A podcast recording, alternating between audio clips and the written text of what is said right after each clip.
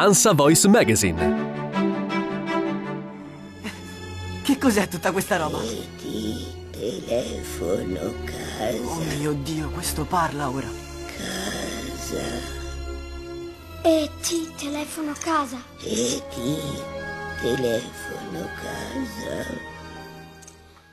Non c'è nessuno, anche chi nel 1982 non era, non era ancora nato, che non abbia mai sentito l'espressione eh, utilizzata per, per, vari motivi, anche nella, eh, nel linguaggio comune, che abbiamo, che abbiamo ascoltato poco fa. Telefono casa è una cosa che in tanti abbiamo ripetuto, almeno fino a quando il telefono fisso, eh, ma forse anche dopo, era ancora un oggetto, un oggetto d'uso comune. Come spesso diciamo, questo è uno dei segni che, che un film è effettivamente entrato eh, nell'immaginario collettivo e che comunque ha avuto, ha avuto una forza eh, dirompente per qualche ragione.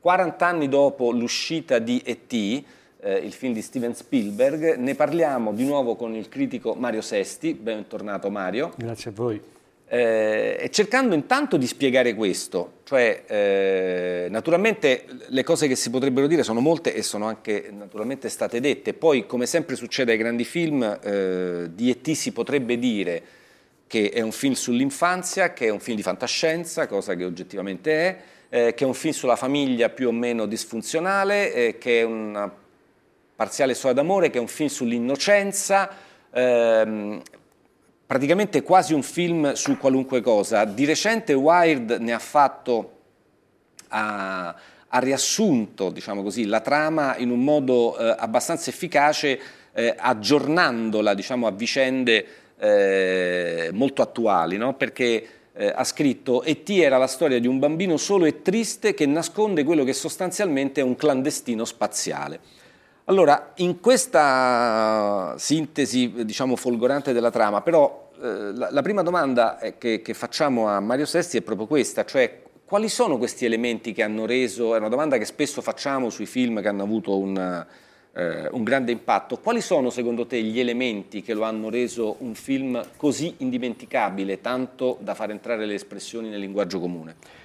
Ma io selezionerei due motivi principali tra tutti quelli che hai detto, che sono tutti validi e che appartengono a due categorie completamente diverse. Uno, in quella sorta di grande, remoto bagaglio di inconscio collettivo che ci riguarda in quanto esseri umani, perché è un film sull'essere abbandonati ed è la paura più primordiale, più profonda, più remota che ci perseguita dall'infanzia sostanzialmente. E, e, mentre lo dico mi viene in mente che uh, un altro grande film di fantascienza, molti decenni dopo, Interstellar, è un altro film sull'essere abbandonato, in quel caso tutta l'umanità viene abbandonata, diciamo, quindi tutta l'umanità è T. L'altro è un fenomeno di natura invece puramente contestuale, economica, sociale, cioè e alla fine degli anni 70, all'inizio degli anni 80, si esaurisce completamente il fenomeno della nuova Hollywood e di grandi autori che avevano completamente rivoluzionato i generi, trasformandoli. No? Parlo di Coppola, di Scorsese, di Friedkin, di Bogdanovich. No?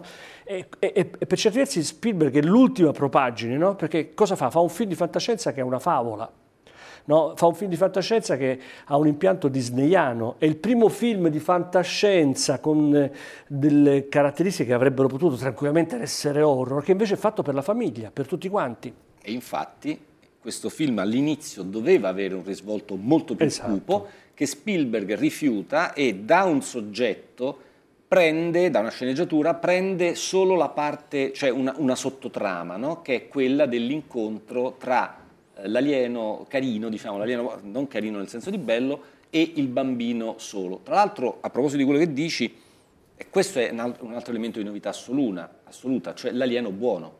Esatto, ehm, appunto, ricordiamoci che invece lì c'era stato in, questa, in, questo fenomeno della ma nuova mappatura del, eh, della, della, fantascienza Alien che invece andava tutto sul versante horror, ma il genio di Spielberg che ha sempre un cotè marketing che nel film è altrettanto importante quanto la creatività dell'autore, decide di eh, separare le due cose, da una parte fa a un certo punto E.T. e dall'altra fa per l'appunto Poltergeist, che sono tutti e due film in qualche maniera che hanno a che fare con eh, la famiglia, diciamo così, è l'altro, diciamo, no? Però nel caso di E.T. l'altro è qualcuno che in realtà ci somiglia molto di più di quanto ci somigliano invece quelli che gli danno la caccia sin dall'inizio. E qui vengo faccio un po' il critico cinematografico, no? eh, rileggendo ora col pathos della distanza tutto il cinema di Spielberg si coglie un'ossessione, La l'essere caccia. cacciati, no? Duel naturalmente, lo squalo, dopo ci sarà naturalmente Poltergeist, ma la cosa importante è che tutti noi sappiamo che dietro tutta questa ossessione della caccia c'era,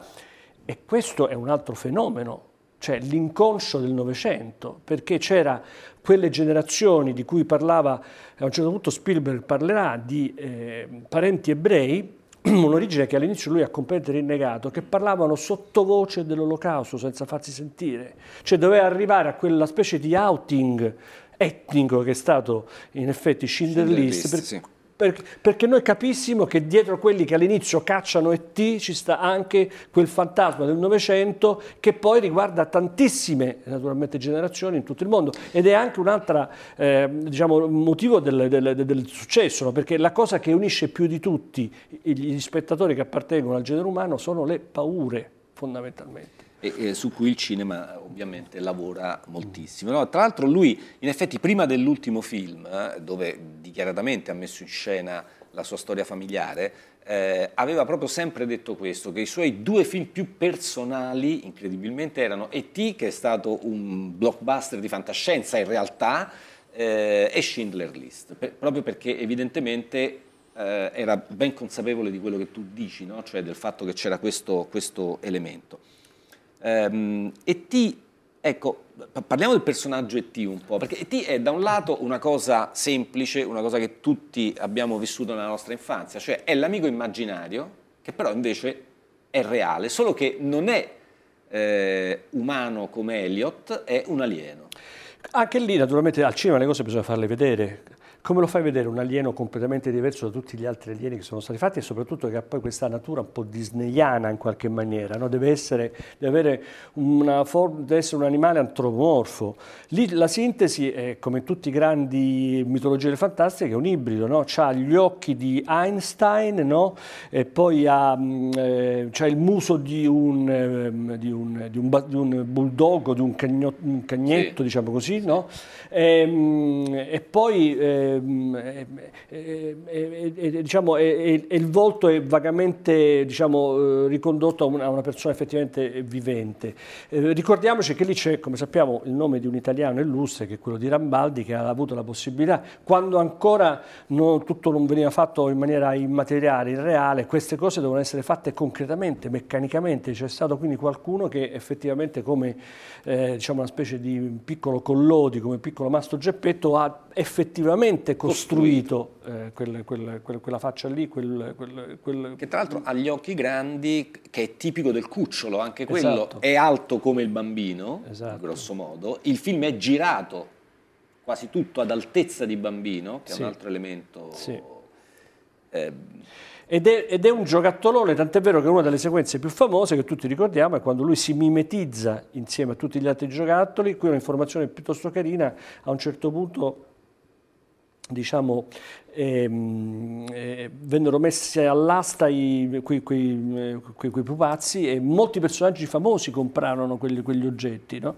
È vero, Eh, quella scena è molto bella e tra l'altro, eh, scusami, è, è un'altra scena in cui si vede la cosa ribaltata, no? cioè è l'alieno che ha paura sì. dell'aggressività degli umani e non il contrario come appunto fino all'ultimo film poco prima che uscisse T, cioè Alien sostanzialmente. Sì, eh, viene rovesciata l'idea che in fondo ogni, ogni persona può essere alieno per qualcun altro che naturalmente non faccia parte del suo mondo, della sua, eh, della sua, mm, ehm, eh, cioè della, della sua famiglia, della sua tribù, eccetera.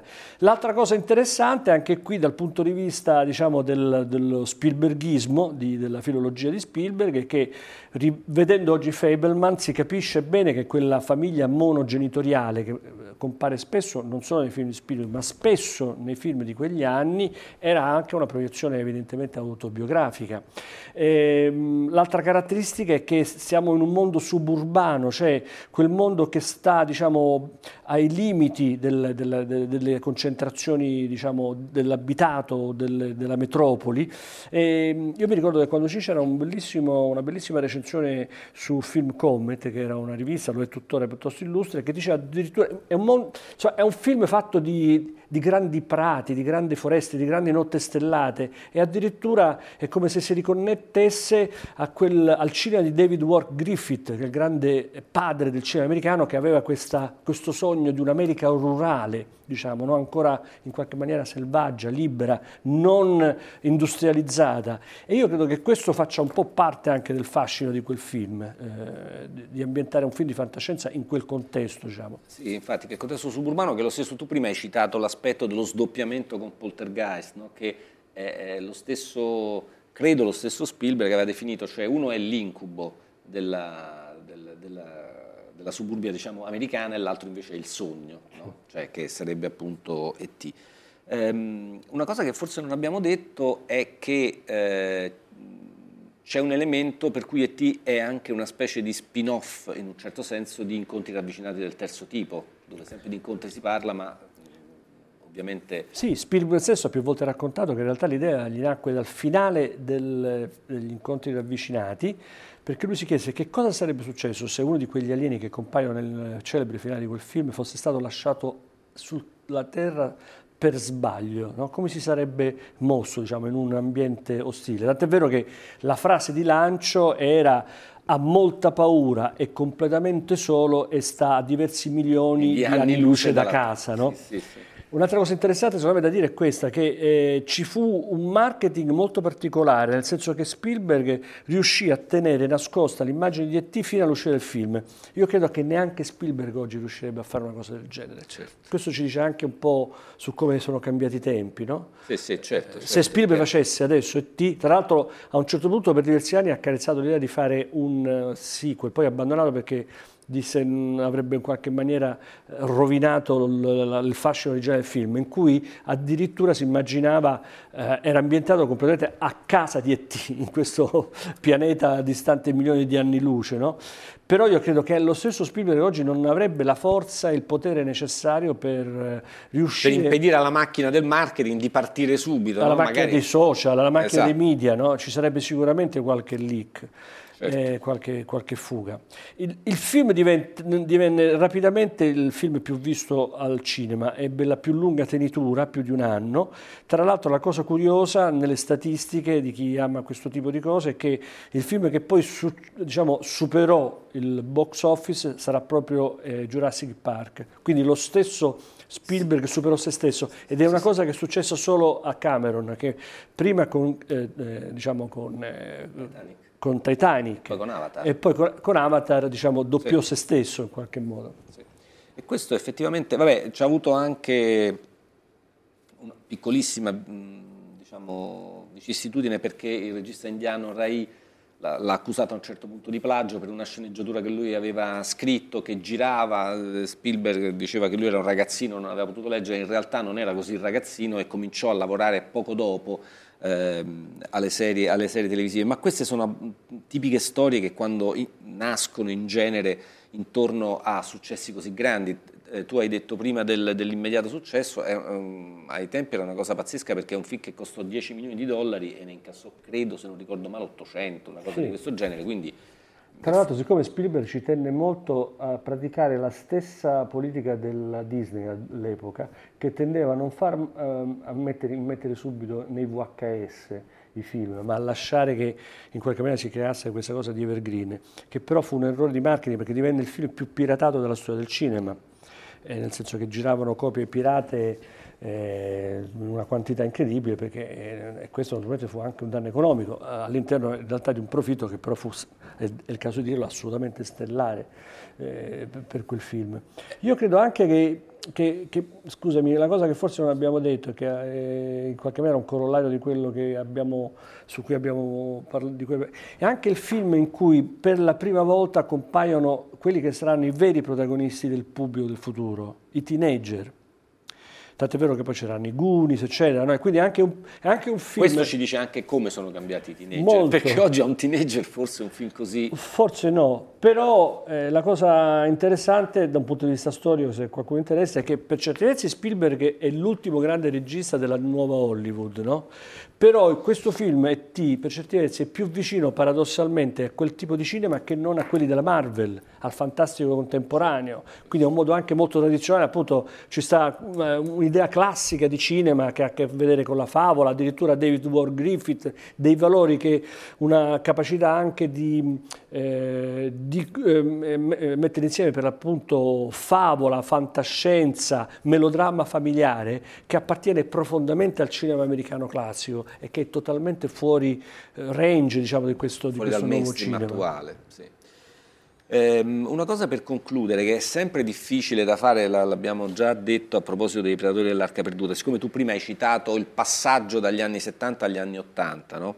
c'è un elemento, eh, naturalmente questo si capisce sempre dopo, mai durante, ma eh, c'è un elemento che il film contiene eh, che potrebbe essere stato uno degli elementi del successo e che diciamo, era qualcosa di cui forse eh, il pubblico in quel momento aveva fame, lo potremmo definire voglia di tenerezza per usare il titolo di un altro film che ebbe molto successo e che uscì uno o due anni dopo di E.T., perché effettivamente anche questo elemento è molto esaltato, no? cioè della, sì. che può essere un elemento tipico da una parte degli anni Ottanta almeno eh, rispetto al, al, duro decennio precedente. Direi che la voglia di tenerezza è in qualche maniera l'effetto di una causa più profonda, che è una forma di risarcimento affettivo dell'idea di questi, eh, di questi teenager, di queste infanzie vissute in un contesto di solitudine con dei deficit affettivi che nascono dal fatto che la famiglia tradizionale non è più in grado di garantire quest'unità.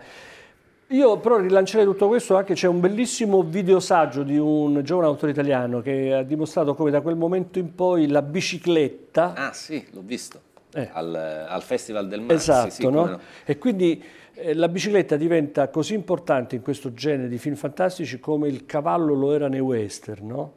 Quindi a un certo punto la bicicletta diventa anche un oggetto feticcio, così come lo era, non so, per esempio le decappottabili no? nei film noir, eccetera. Quindi vedremo sempre più degli, dei teenager smart, molto bravi con le biciclette, no? compiere qualsiasi cosa, in questo caso addirittura naturalmente volare. Volare, che è, che è l'altra, insieme a telefono casa, che è più, diciamo, nel senso dell'audio, quella è l'immagine del film. non certo solo, senso. forse vale il caso è il caso solamente di eh, citare John Williams perché la musica, la cavalcata finale, eh, la leggenda vuole che eh, Spielberg abbia fatto una cosa che in genere non si fa, almeno nel cinema americano, cioè abbia eh, detto, spinto John Williams a fare la colonna sonora dal vivo con un'orchestra vera no? e che poi addirittura abbia cambiato lui il montaggio della scena finale sulla base del, eh, del, commento musicale, che è una cosa assolutamente diciamo, non ordinaria, no? certo. E quella traccia musicale di John Williams è diventata famosa come anche diciamo,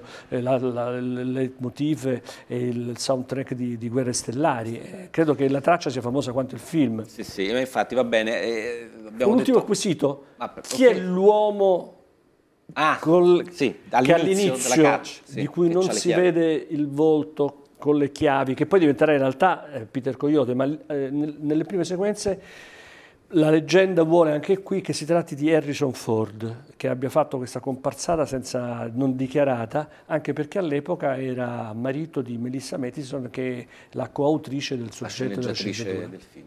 Eh, allora, abbiamo accennato alla musica, che magari è quella con cui ci salutiamo alla fine. Eh, ringraziamo Mario Sesti, ricordiamo soltanto che, come succede spesso, poi alla fine questo film vinse solo tre Oscar tecnici perché quell'anno eh, diciamo, fece incetta di Oscar in realtà un altro film, Gandhi, sì. di Richard Attenborough, il quale disse però che, che Oscar sì. se li meritava Spielberg. Sì, molto dispiaciuto, però diciamo, poi se li tenne lui. se li tenne lui, va bene. Grazie a Mario Sesti e ci vediamo Grazie al prossimo anniversario.